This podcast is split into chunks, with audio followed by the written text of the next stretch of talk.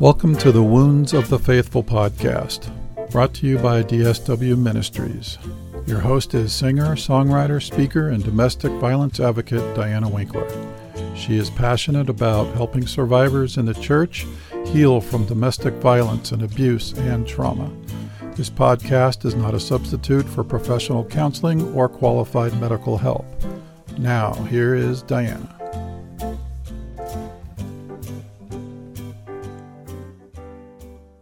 Hello, everyone. How are you all doing? Good to have you today. Hope you're having a great week. We do have a guest today, somebody that has been a listener to the podcast. In fact, listened to Will Hess's story, and he could definitely relate to a lot of that. So he reached out and asked to be on the podcast, and he has a book about his story. We're going to hear about his story and what he went through. Let me read a little bit about his bio here. Allen Taylor is the author of I Am Not the King and founder publisher at Crux Publications, a former newspaper editor and award winning journalist. He has ghost written several books and makes his living as a freelance writer. From April through fall, he and his wife travel in a camper van between Texas and Pennsylvania. During the winter months, they park in Texas and live off the grid in a converted bus. I read most of his book at this point, and it's really well written and sucks you right into the story. He's a very talented writer, but I will let him speak for himself. So here is my conversation with Allen Taylor. Please welcome Allen Taylor to the show. Thanks for coming on the show today. Well, thank you for having me, Diana, and uh, really glad to be here. Usually like to have you tell the listeners a little bit about yourself and maybe something fun. Okay.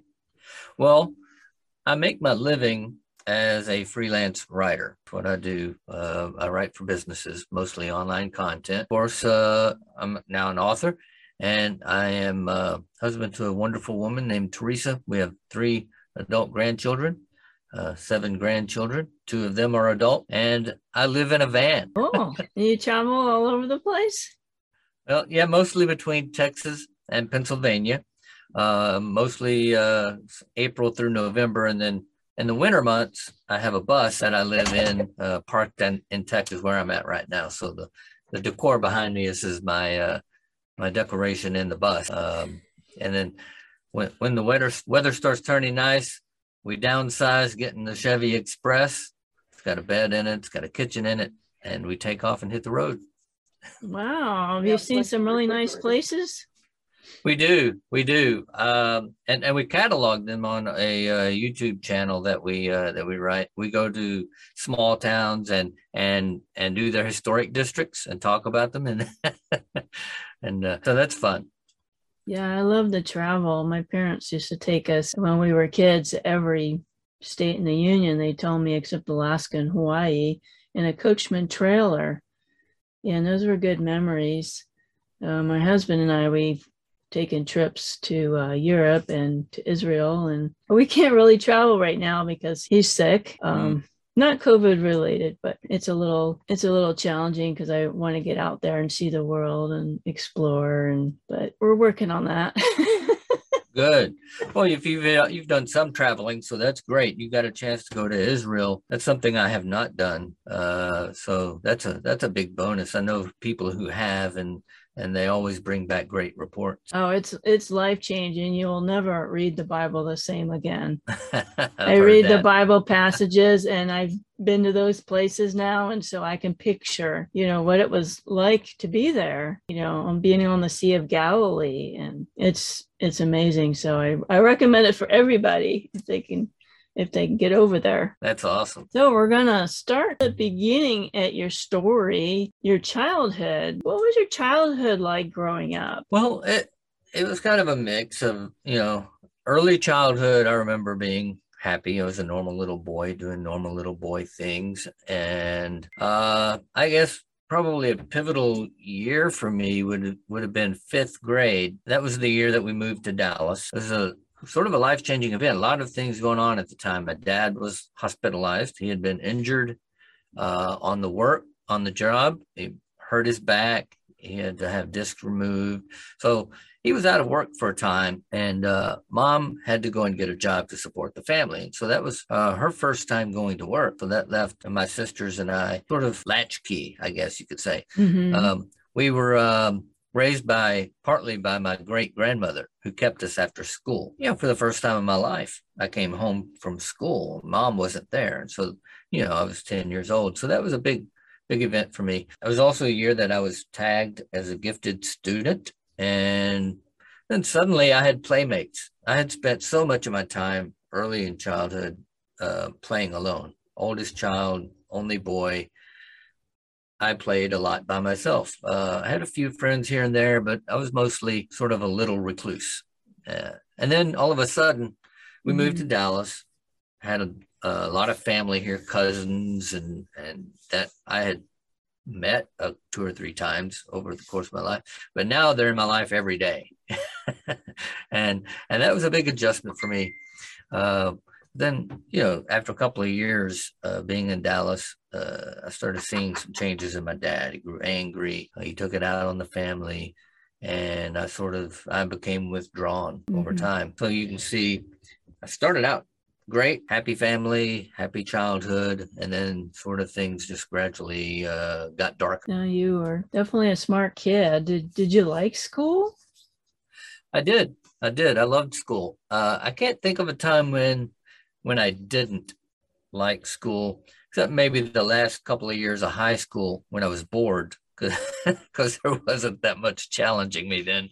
Mm-hmm. Um, but I excelled. I excelled at academics, and I didn't have to try real hard to do it. You know, mom taught me how to read at the earliest age, you know, because she was a house mom then. So she had the time to spend, taught me how to read. And so I entered kindergarten ahead of my class and it's just like that all the way through so i just learned to like school and nobody as i got older nobody at school was yelling at me so That's a plus. um, yeah, I enjoyed it. And you had a, a difficult relationship with your dad. Tell us a little bit about that. You know, dad, it took me a long time to learn uh, about the temperaments. Mm-hmm. Um, but dad and I have very different temperaments. And so he's very outgoing, outspoken kind of person. Even when he's happy, things are like that. He's just always talking. But uh, there was a period where he was just angry and and I couldn't figure out why.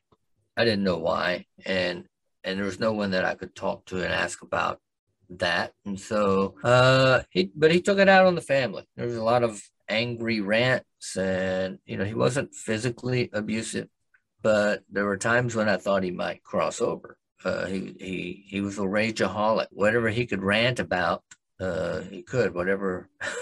sometimes it was a big deal. Sometimes it was a, a head scratching deal. You know, why why are you upset about this? But I was afraid of him for a long time. You know, growing up, uh, you know, he was just this guy that you know he's a small man, but to a child, I was afraid of him. But he was toxic, unpredictable, and uh, I just never knew what to expect from him, good or bad. And there were times when he could be real good, fun loving. We had uh, our moment as a father son, as a child, but then he could fly off the handle and and ruin it in five seconds and you're just uh, it's like a big bomb dropping down on your on mm-hmm. your head and when you're 10 11 12 13 and you don't know what you did and you don't know how to ask or afraid to ask then it can really hurt you from the inside out yeah i'm very thankful that i have a good relationship with my father and they were very strict when I grew up, but I can only remember five times that I actually got spankings, and those were from really serious offenses. well, my dad was always kind and, and loving. Yeah, listening to your story, it makes me really grateful. And it definitely shows that your words are so important when you talk to a child or when you're dealing with children that words do hurt and they damage for a long yeah. time. So they can do a lot of damage yeah. So how would you say verbal abuse leads to an unhealthy view of yourself or others? Yeah that's a that's a great question. It's easy to trivialize verbal abuse You know, we all grew up, uh, you know, with that old phrase, you know, sticks and stones Oh, yeah. break my bones, but words will never hurt me. That's great if the person, you know, insulting you is somebody that you don't have to go home and spend the evening with. Yeah, The kid on the playground, you know, he's going to go home. You're not going to see him again for uh, another day, maybe another week. When it's the person that you live with and the person you trust, and someone that uh, you know is responsible for your well-being then verbal abuse takes on an entirely different dimension. Physical abuse sexual abuse you know those are deeper probably more serious long-term repercussions. But verbal abuse can have a big impact. It can be it can be a form of spiritual abuse in a in a religious or spiritual environment but even outside of that uh, being called names by your parent or inconsistent disciplinary measures, the drop of a hat over the smallest infractions. You know, once or twice here and there may not be a big deal, but when it's prolonged over a period of time, Yeah. then you know children tend to internalize things and start to wonder well what's you know what's wrong with me? And so Mhm. it, it distorts your view of authority. It distorts your your view of relationships. And it, can get to the point to where it could even distort your view of god. And i experienced all of that. So i had issues uh, with you know authority uh, issues with uh, particularly male authority uh, and figuring out how to have healthy relationship male to male relationships as well as male female relationships. What constitutes a healthy relationship? And if you've never experienced that you know then it's hard to know.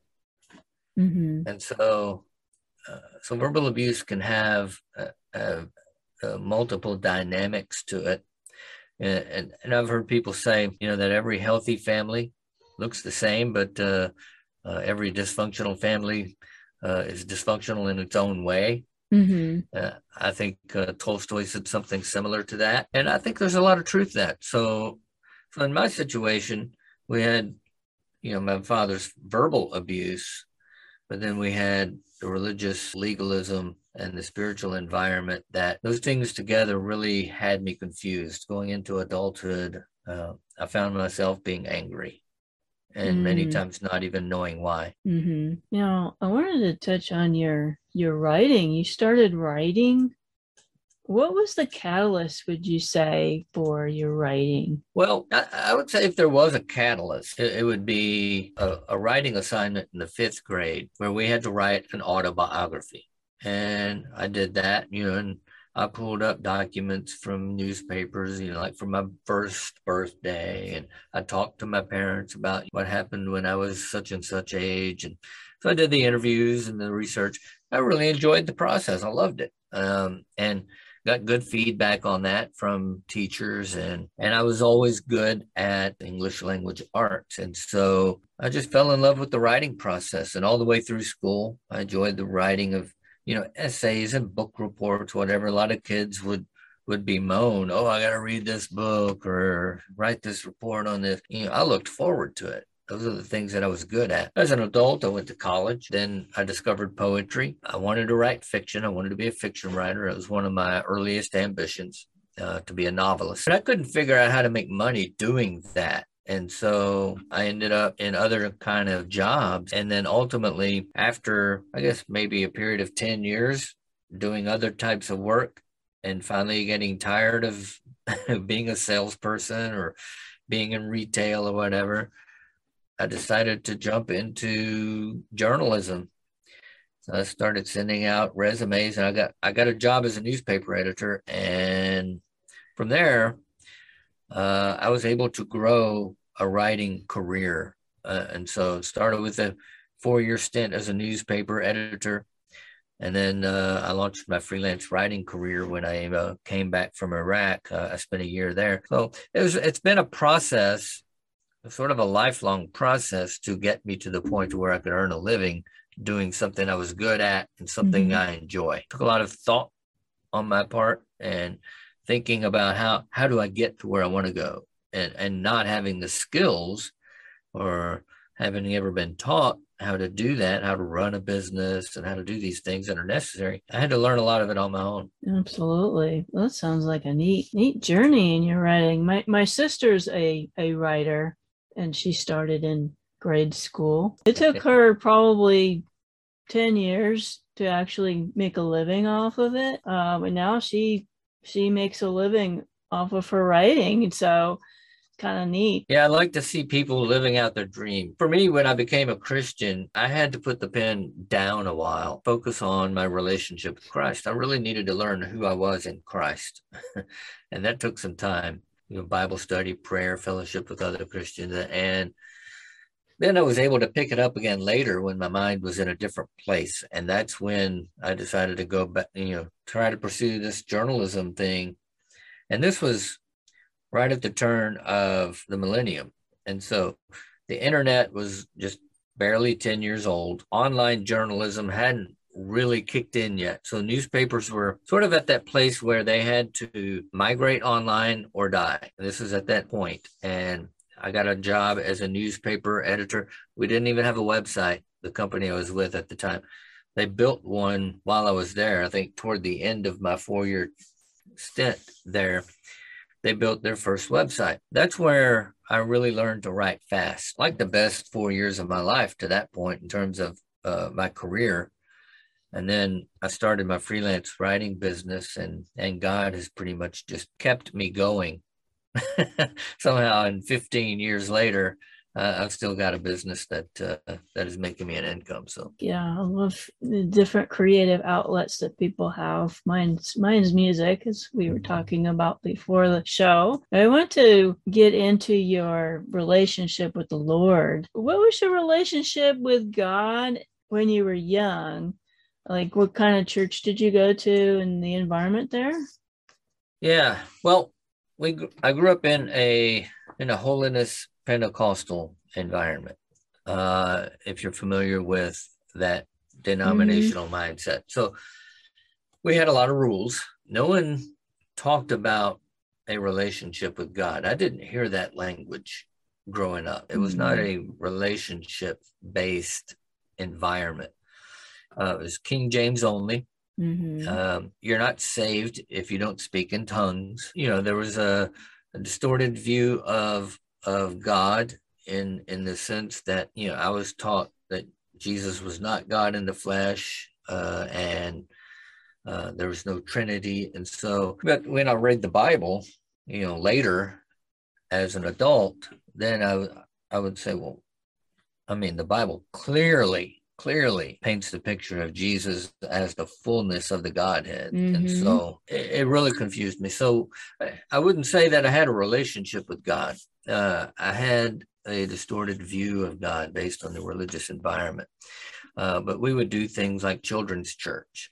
And so we would sing hymns, mostly old hymns, and I would preach a sermon, but I would preach the same way that I saw the adults in my world preaching. And so there was, there was no expository type sermon. Uh, it was picking this verse and that verse, putting them together and, and, you know, uh, coming up with uh, some way to turn that into a you know this is how you ought to live type uh, message. And so i had a had a really legalistic mindset as a child because that's what i was taught. I had to overcome that when i became an adult. By that time it was internalized. And so i had to overcome certain tendencies but uh, i would not call anything i did as a child a relationship with God because we just didn't use that language. Mm. Yeah, my husband Brian, his um, his brother is a Pentecostal apostolic preacher, and my husband lived with his brother for a year to get on his feet, escaping a abusive relationship, and jumped into another abusive relationship with his brother. Well, you already know, you know, the men's men's not allowed to have beards and the mm. guys aren't allowed to wear sweatpants no television the women's hair's up in a bun and pants on women the whole the whole thing and all the doctrinal issues that go with that that you mentioned and brian said i don't believe any of this. And at the same time living with his brother he saw all this stuff like you know they'd make racist jokes at the dinner table or they'd use the church expense account to take you know lavish dinners to these fancy mm-hmm. restaurants. And yeah his brother didn't live didn't live a, a holy life treated his wife terribly. And there was a lot of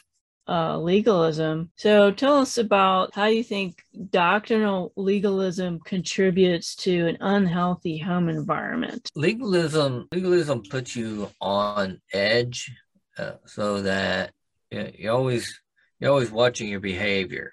You're always like self-conscious, you know, which is the opposite of really what the Bible teaches. Uh, instead of being focused on self, you know, we should be focused on on others. You know, love your neighbor as you love yourself. Mm-hmm. But in a legalistic environment where you're where you're just following rules or your your behavior is is used as a metric for your spirituality, then it sort of flips things around, uh, you know, and so you end up spending more time, you know, watching your own behavior and and whatever you focus on, that ironically what mm-hmm. you focus on is like, oh, I'm not going to do that. You end up, that's exactly what you end up doing. So that's why you see a lot of these pastors, you know, they preach great sermons on on sexual sin or mm-hmm. you know, condemning homosexuality, and then they get caught up in it. Yeah. You know, or you know, or pornography or you know, whatever. You know, it could be anything else, uh, any kind of sin. It could be gambling or whatever whatever hot button they think they can push through their sermons, then they end mm-hmm. up being guilty of themselves. And it's because they're so focused on this thing that spiritually they find offensive. Mm-hmm. But they are trying to fight that off in their flesh. And and you can't win against sin by using the tools of the flesh. Right. And that's what legalism does is it tries it tries to deal with sin in a man-centered, human-centered way. Uh, mm-hmm. but it never works. It, it, can only be dealt with by by Christ Himself at the cross, and and legalism doesn't point you there. It points you to your your behavior, your sin, your shame, and your guilt, and tries to encourage you to overcome it with with works, with action, with uh, a change of behavior. So you're always wondering, you know, when is the boom going to fall? You know, mm-hmm. when, when is God when is God going to smite me? Oh yeah. and you find yourself getting wrapped up in, you know, gotcha moments with other people. You know, if they catch you in a sin, well, okay, but you know, what about you? You know, you're not any better, you know. So it becomes this uh this verbal spiritual fist fight. Mm-hmm. You know. Mm-hmm. And you know, the Corinthians had that issue. You know, yes. Paul calls them out on that. Says, you know, the reason you guys are always at each other's throats is because, you know, you just don't have a, a healthy view of God. And, and, there were other issues. Legalism really di- distorts your view of reality, distorts your view mm-hmm. of God, distorts your view of yourself, distorts your view of, of others and your relationships. And that's why a lot of churches end up falling apart. Uh, you know, these cult like environments where mm-hmm. um, authority authority figures have a tight grip on people then ultimately they end up falling apart because sin isn't dealt with in a healthy way right. if it's dealt with at all oh it's dealt with the preachers are sinless and the ones in the congregation are all the little sinners and that's how it yeah, was and, in my church yeah and, and, there are churches that that is the view um yeah the the, the pastors and the elders are are there to help you be less sinful um, and you know supposedly more like them but the truth is we're all sinful. Yeah. uh, the bible says that pretty plain and clear. We're all we're all guilty. We all fall short. And, and in the environment that I grew up in, in the holiness movement, it's actually taught that that well, you you can be sinless. You got to get the right attitude, and you got to do all the right things, and you can be sinless. Mm-hmm. But I've never seen anyone do it. So, you know, people are blind to their own shortcomings by nature. We are really we have a blind spot. We don't want to see the ugly parts of ourselves. Mm-hmm but Scripture encourages us to look at the ugly parts of ourselves, not so that we can, uh, you know, brush them over or clean them up or do anything like that for us, but so that we can see this is what Christ died for. You know? Grace. Yeah, should lead us to grace, and uh, when it doesn't, then uh, it's not leading us to where we where we ought to be. It's leading us in the opposite direction. But tell us how you met the Lord Jesus. It was kind of a strange and unfamiliar way. Is that right? Yeah. Um, I had a breakdown. Uh, I I was in college, and uh, I had joined the army and and earned educational benefits to go to school. And I went to school. Then those benefits ran out uh, going into my senior year of school, and I had I had made some bad decisions. So I didn't. Uh, I had run a business for a while uh, to earn some extra income, and then that uh, that gig ended, and so I had to find ways to support myself to complete my school. And then when my educational benefits ran out, here I was dealing with this emotional anxiety, trying to measure up. You know, I could hear my dad telling me, well, you're not ever going to be worth anything, you know, and here I was mm. proving it because I was doing great in, in school, but financially I was not doing so well. And I, I had trouble finding work to to work you know to to complement my school uh, to fit within my my class schedule. So all these things were coming down at, at one time. At one point, I lived in my car for a week uh, mm. because uh, I had skipped out on an apartment.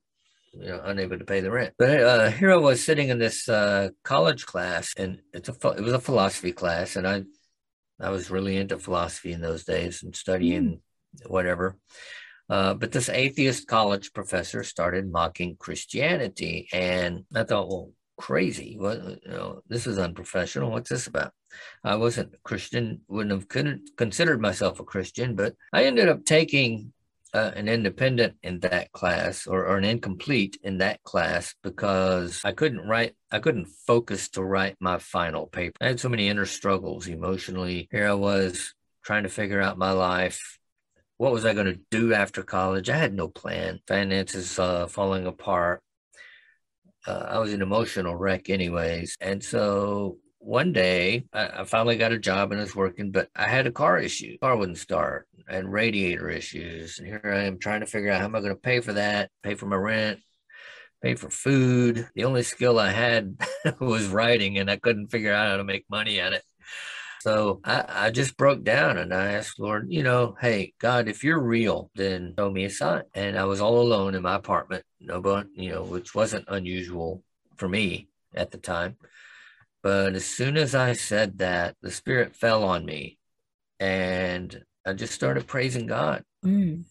And uh, spontaneously, you know, sort of like it just overwhelmed me, it mm. overcame me. And I couldn't figure out how why that was happening to me. I'm laying on my back on my bed, hands raised in the air, and I'm praising God, clapping my hands, shouting, you know, hallelujah. And um, this you know, was not your your typical behavior, I assume. This was not my typical behavior. No, I uh, I would have normally been writing, which in those days I would spend you know 10 to 12 hours a day writing. Yeah, I was not like other 21, 22 year old men, 25 year old men uh, who'd be out chasing women or going to the bar doing whatever, you know, out hiking trails and doing things like that. I was writing or I was reading philosophy probably or or other fiction or something. Uh, but this event happened and it just changed my whole life, my demeanor uh, I wanted to know what happened, and I had no words, no explanation for this event, why this happened to me, other than I had asked God to show Himself, and He did. But then uh, I couldn't figure out how it happened. I'm laying on my back praising God, and in my mind thinking, well. why am I acting like this? This is strange. What, what's going on? And uh, so I started reading the Bible. uh, instead of writing for 12 hours a day, uh, I would read the Bible and mm-hmm. trying to figure out what uh, what this God thing really was all about. Um, and after a month or two of that, I figured I think I need to go find a church. It, it, just came to me, you know, the the Lord spoke, I guess, and said, "You need to go find a church." So I started. I started looking for a church. How in the world did you pick one? You know, it was interesting. Yeah, I said it was a couple of weeks. Actually, it was a, it was about a week, uh, probably a week or two, maybe later, when I got a knock on the door, and it was and there's a pastor, a young family. I guess they were a little older than I was, probably in their 30s, maybe early 40s. But there was a uh, a, a, a pastor, well dressed gentleman, his wife, and they had a little girl. She's probably three years old, maybe. And they knocked on my door and invited me to their church. they just happened to be meeting in a in a hotel down the road. It was a new church. Oh wow! Brand new church. Said okay. So I thought, well, God must have sent them here. Mm. And uh, so I went to church with these this couple. Things don't always turn out the way we think they will. Um, this church happened to actually be interesting. They were nice folks. There were some good things about them. But another couple and their friends showed up a couple of weeks later. Uh, and after attending for I don't know, two or three weeks, they quit coming. I had befriended them and I was kind of disappointed I didn't see them at church. Was kind of hoping that, hey, you know, I got a new life now. I understand what happened to me. Here I am. I, I believe in Jesus. Now I want to live like it, be surrounded by people who believe in Jesus. And this young couple my age uh, and their friend quit coming. And so I went to their house after church and said, Hey, what's up? They told me the story about how they met with Pastor. He told the wife in that relationship that she was going to have to stop wearing makeup because that was not that was not godly. It was not yeah, right. Yeah, I've heard that before. And I thought, oh, okay, well that's interesting. I had heard the same stuff growing up. Okay. Uh, and they said they weren't going to go back to that church. The married gentleman said something interesting to me. I thought it was interesting at the time. He said, you know, if you feel like that's where God wants you to be. We're not going to, you know, try to persuade you to leave, but we're not going to go back to that church. I thought, yeah, well, that's interesting. So, you know, they had some grace. And so I kept going to that church. And then a week or two later, we're sitting in there, we're praising, you know, singing praise and, and, and worship songs. And, and the pastor says, uh, now he had already told me, like before service, that I shouldn't hang out with sinners you know, and it was pretty clear he was talking about the, the couple that had left the church. Mm. And then uh, during the praise and worship, he he said, "Pranks, saints, pray in tongues." And everyone else around me started babbling. And I was like, oh my goodness, that ain't right. and I knew in my experience a couple of weeks earlier, I had spoken in tongues, but that was not me. That was that was the Holy Spirit overcoming me. And I knew the difference I instinctively knew the difference. I, I left and I didn't go back. And uh, I went down to my friend's house that had been going to the same church. I said, I told them what happened. Said, yeah, I won't be going back to that church. So I started going to church with them. They had found another church. I went with them for a couple of months until I could buy a car. And then, and the church that they had gone to, it wasn't a bad church. It was a, it was a Nazarene church. Mm-hmm. I just felt like it wasn't wasn't for me. So when I got my vehicle, I prayed, asked the Lord to help me find a good church. And I went and visited a couple and found one that I thought worked for me. Was it, it had gelled? It was a non-denominational church. Uh, the pastor I thought was uh, he was an older man, probably in his 60s at the time. He, he preached on some things that that touched me and I stayed there a while, probably about a year or so, and made some friends. And it was just a completely different environment. I just got to experience God's grace. That's sort of how I found a church. I, I really had to follow, I, I was following, I believe I was following the Spirit's guide, kind of wayward, but it wasn't me just sitting down. I didn't make a list of things I want to find in a church, you know, uh, uh, the pros and the cons, and oh, I want a preacher who can do this and choir. I didn't have a list, you know, because I didn't know right, what right. a good church would be. So I just had to listen and, and really use my discernment and figure it out. hmm So you found the Lord in a miraculous way. You had a rebellious period in your life. Yeah, I guess you would call it that. You know, when I left home, I didn't want anything to do with God. So I didn't want anything to do with the church. I was on my own. I was free. I lived like I was free. Did what I wanted to do. I didn't have to answer to anyone. I wasn't married. I didn't, you know, I had parents, but I didn't live with my parents. And so I could do what I wanted to do. And I did. If I felt like going somewhere and picking someone up or going out drinking or whatever, then that's what I did. Most of my time I spent in my apartment writing or reading. But there were times when, yeah, I want to go out. And uh, and I would go and I would figure out what I wanted to do for the night, and I would go out and exercise my my freedom, uh, what Mhm. I thought was free freedom, but um, as the Bible describes, it was uh, it was enslavement to sin. But you learn as you go, and what I learned, I, I think I had to go through that period of my life for a number of reasons. No, number one, because I had to I had to learn what real really what sin is. It's Mhm. not when someone tells you what sin is, it's one thing. When you live sin, then you recognize it when you see it. So I had Yeah. to I had to learn it, and sometimes sometimes it takes experience, Uh, but that experience also taught me what grace is. And when when I did find Jesus, and and I learned that I don't have to perform for Jesus. Exactly. Jesus, yeah, he does not expect me to be a marionette and lift my arm or this leg whenever someone pulls the string.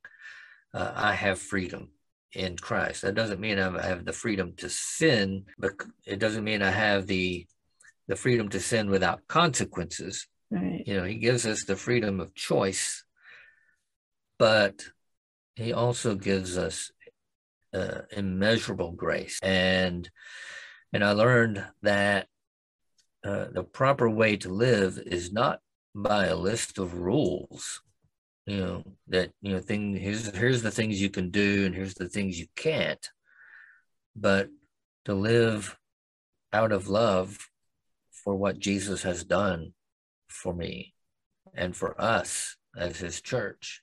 He died for us so that we can be free, so that we can have eternal joy, not just in the future, but in the here and now. It's an ever present joy. And so if I live out of gratitude for that,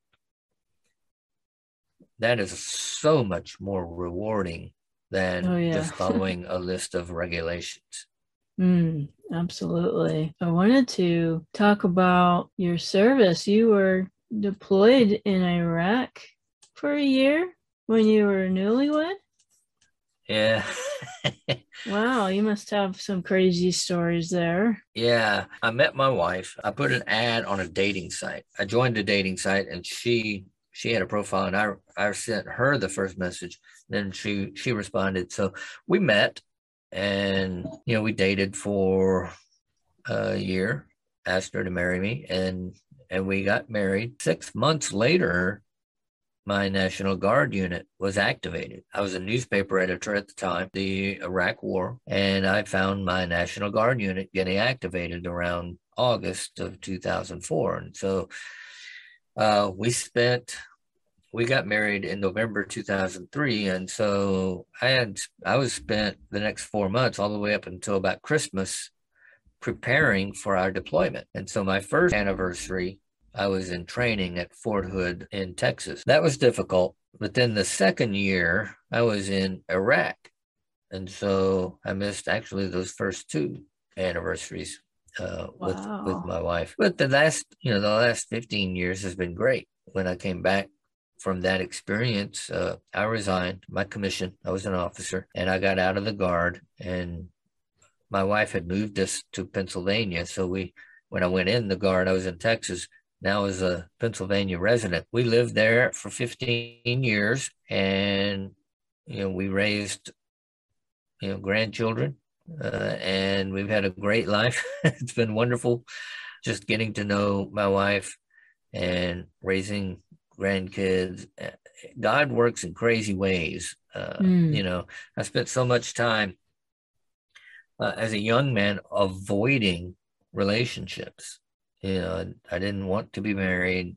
I didn't want children. I just wanted to be left alone and do my thing. And and then I found myself married uh, with three children and then grandchildren that lived more in my house than they did in their mother's. And here I was uh, enjoying all of it, you know, because uh, the grace of God. So I don't want to forget to thank you for your service, of course. Well, thank you. I come from a military family, so I understand all the, the things you were saying. My my stepsister was actually deployed to Iraq. So, yeah, she could probably tell some stories as well. We definitely yeah. appreciate the folks that put themselves in harm's way for us. So, yeah, yeah. Well, somebody's got to do it. It's a young man's job, really. So, you know, I'm too old for that now, but uh, I enjoyed my military service for the most part. I liked the three years I spent on active duty as, a, as an enlisted man in the 80s. Uh, that was peacetime. Yeah, I had some good times in the guard, but I learned I really wasn't cut out. I I joined the guard after a 10 year hiatus from the military. So I got out of active duty in 87. You know, went to college, went and did some career things.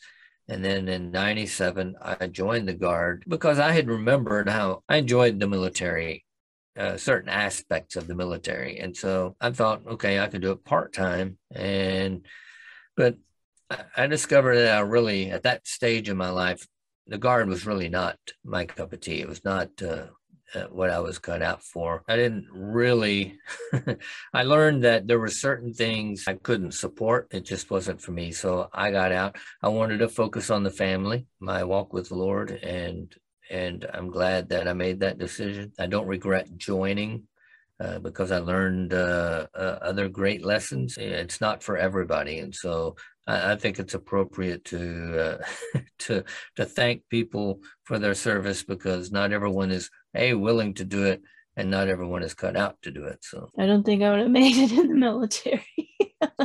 not very good at push-ups or pull-ups or uh, charging into danger. I don't know. Some some stories in your book. Uh, you almost got yourself killed. yeah, a couple of times. wow.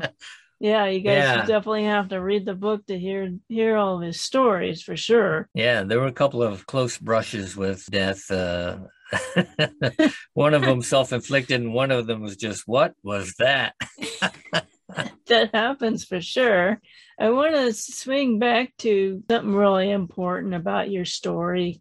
We were talking about your um, your dad and your relationship that was pretty rocky. Did you ever forgive your dad or how did you heal from everything that happened in your childhood and growing up and, and all that well it takes a lot of prayer and and really seeking god. I had to really focus on instead of focusing on me and my pain or whatever my feelings i tried to focus more on what god wants the heart of god. And how do you know that I studied the Bible. I spent a lot of time studying the Bible, reading the Bible, and really trying to understand who God is by reading the letters in the New Testament and, and the Old Testament, but reading straight through, uh, like a story, instead of just picking Bible verses here and there.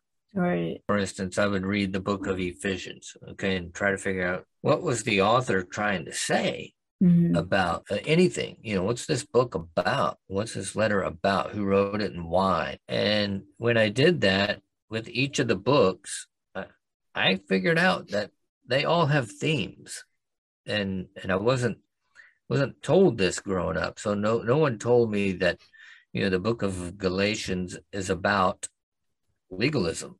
Yeah, you know, I had to figure that out. reading it. And you get when you when I did this, I figured out that God's heart is wrapped up in those scriptures. This is what God sees. You know, when I read the book of Ephesians, I, you know, God sees the church as pure as Christ. And it really gave me an entirely different view of reality than what I had grown up with.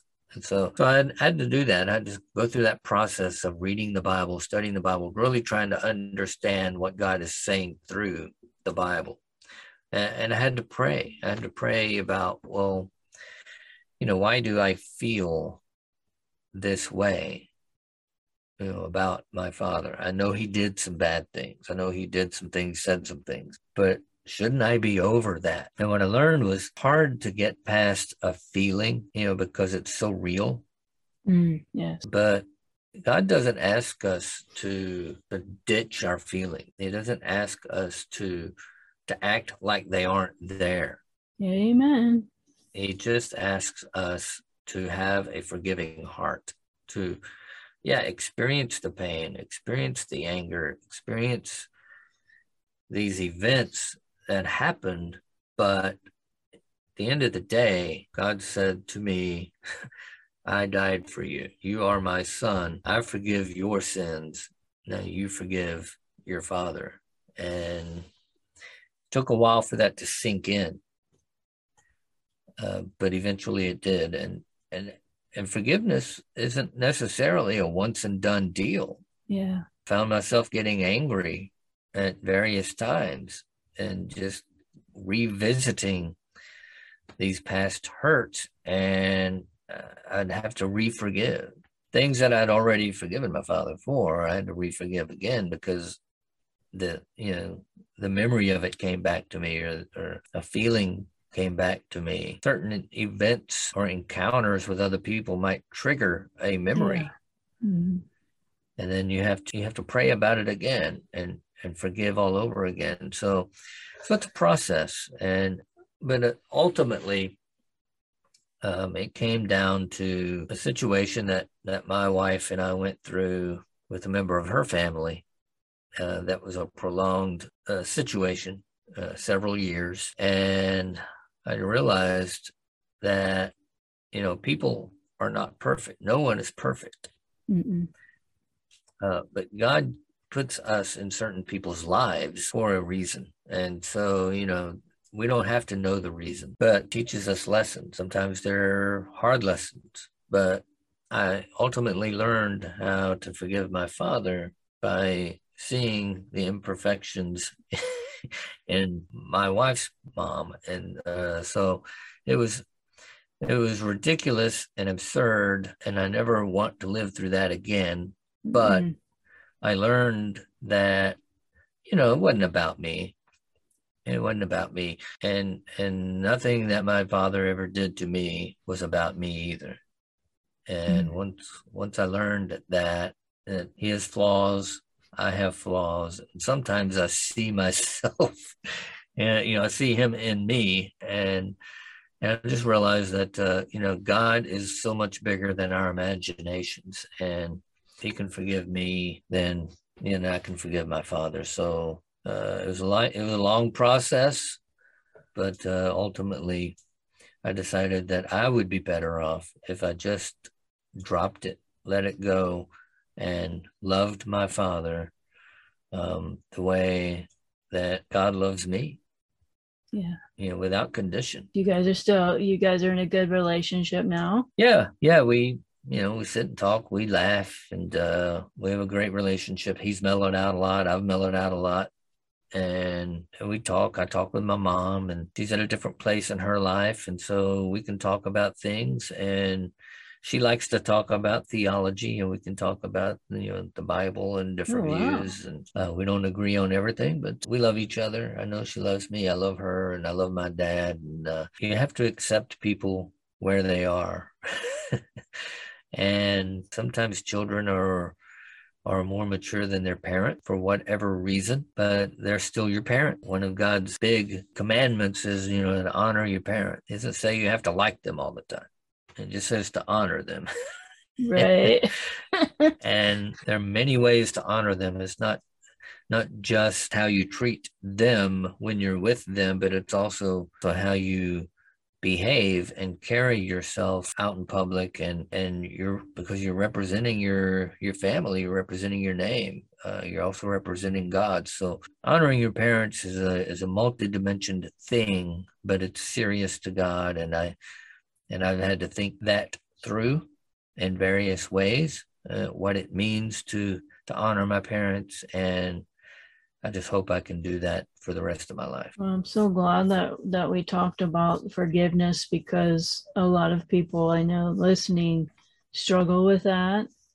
And you mentioned triggers. You know, my abuser was not my father or my mother, but my ex-husband and and yeah, I had forgiven him, you know, back when I divorced him, but there were definite things that would come up that would trigger and I definitely can relate to what you say that you have to choose to forgive more than once when those things mm. happen because it's a journey. There's all those things that happen to us, they're, they're not going to go away overnight. But it sounds like time puts a little balm on certain things. You guys can sit and talk about things as an adult and you understand looking back what happened. Maybe have some. Mm-hmm hindsight and you've processed some things. So yeah, I so appreciate yeah. that. Yeah. I love my dad because, you know, he's not just my father, but he's he's made in the image of God. Yes. For whatever reason, you know, he grew up in the same uh, religious environment that I grew up in in an earlier time. And so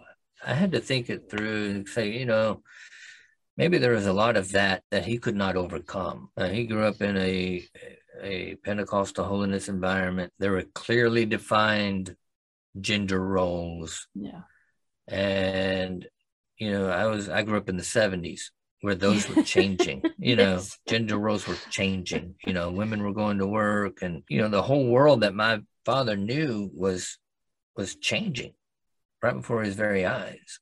And I don't I don't think he dealt with that effectively for whatever reason, but I just had to I had to accept him the way he is. That was a hard thing to do, but once I could wrap my head around all of the factors you know might have made him who he is then i could do that much more easily but uh, i had to i had to really get it through in my head just the way i and i think everyone works through these issues differently uh, but for me, I had to I had to intellectualize it uh, to some degree and try to understand it from an anthropological point of view. And it's just the way my mind works. And I did that and thought it through sociologically and anthropologically and spiritually. And uh, once I put all of that together, eh, it made sense to me to accept my father the way he is forgive him for his shortcomings and you know ask god to forgive me for mine because some of the pain that i carried for many years uh, wasn't really what my father did to me. It was uh, it was how i felt about my father and how I felt about my upbringing and how I felt about my mom. And if you stripped away what was done to me, I don't know if I would have had different feelings. I just don't know because, in in some sense, those feelings were based on on the upbringing, but then wasn't interested in God. So how much of that it all meshes together. There, there are certain realities we can't understand because mm-hmm. we haven't lived them, right, and so so it, it, just requires it requires some real spiritual work to to really understand uh, abuse, um, whether it's verbal, physical, spiritual, sexual, uh, and why it happens. But at the end of the day, uh, I had to learn, and, and the Book of Romans helped me out you know, the whole human race is broken. Yes. My you favorite book, by the way. yeah, is it? Yeah, I mean, it's amazing. Uh, Romans 8 just blew my mind when I read um, that chapter. Uh, it, it that and the book of Ephesians uh, it, it, just blew me away. And I'm like, what do you mean? There's nothing can separate us from the love of God. Uh, Amen. Amen. You know, I had never heard that. uh, And so, you know, there's no condemnation for those who are in Christ Jesus. Well, you know, am I in Christ Jesus? Well, yeah. Yes. So I had to internalize uh, that message, and Romans 8 helped a lot. I spent a lot of time in, in Romans 8. if I were to memorize any book, it would be that one. It's just so rich, so rich, full of wonderful truths, as you just mentioned. And I read it over and over again. Oh. Yeah. Well, this has been a wonderful conversation, and I know we've only talked for uh, for an hour, and we've only touched lightly on your story and what you went through and your process of healing. But um, we definitely want to know how to get a hold of your book because you've got some some great writing in that book and even more stories to tell us. So tell them how to get your book. Well, my author website is authorallentaylor.com and Allen is spelled A L L E N. So you can find you can find a link to my book uh, there on that website. You can also pick it up at Amazon, Barnes and Noble, Kobo, Apple. It's available in digital, uh, both Kindle and EPUB, as well as in print. And so anywhere books are sold, you should be able to grab a copy if it's not on the shelf. Local bookstore, you can say, "Hey, I'm looking for this book, I Am Not the King by Allen Taylor." They should be able to look it up in the database and order it for you. But you can always uh, reach out to me or go visit Amazon or Barnes and Noble and pick it up there. And you can find me on Twitter at Allen underscore Taylor. Someone good to follow on Twitter for a change. Yeah. So, well, yeah. And if you can get past the media. cryptocurrency, you know, stuff, because I talk about that too. and some people ask me, well, why did I call it that? And I said, well, because I discovered who the true king is, and and I am not him. me neither. Amen. Well, thanks so much for taking the time to come and talk to us today about your, your story and your book. And Lord bless you and your wife there. Thank you. Thank you very much. Thank you for listening to the Wounds of the Faithful podcast. If this episode has been helpful to you, please hit the subscribe button and tell a friend. You can connect with us at dswministries.org, where you'll find our blog along with our Facebook, Twitter, and our YouTube channel links. Hope to see you next week.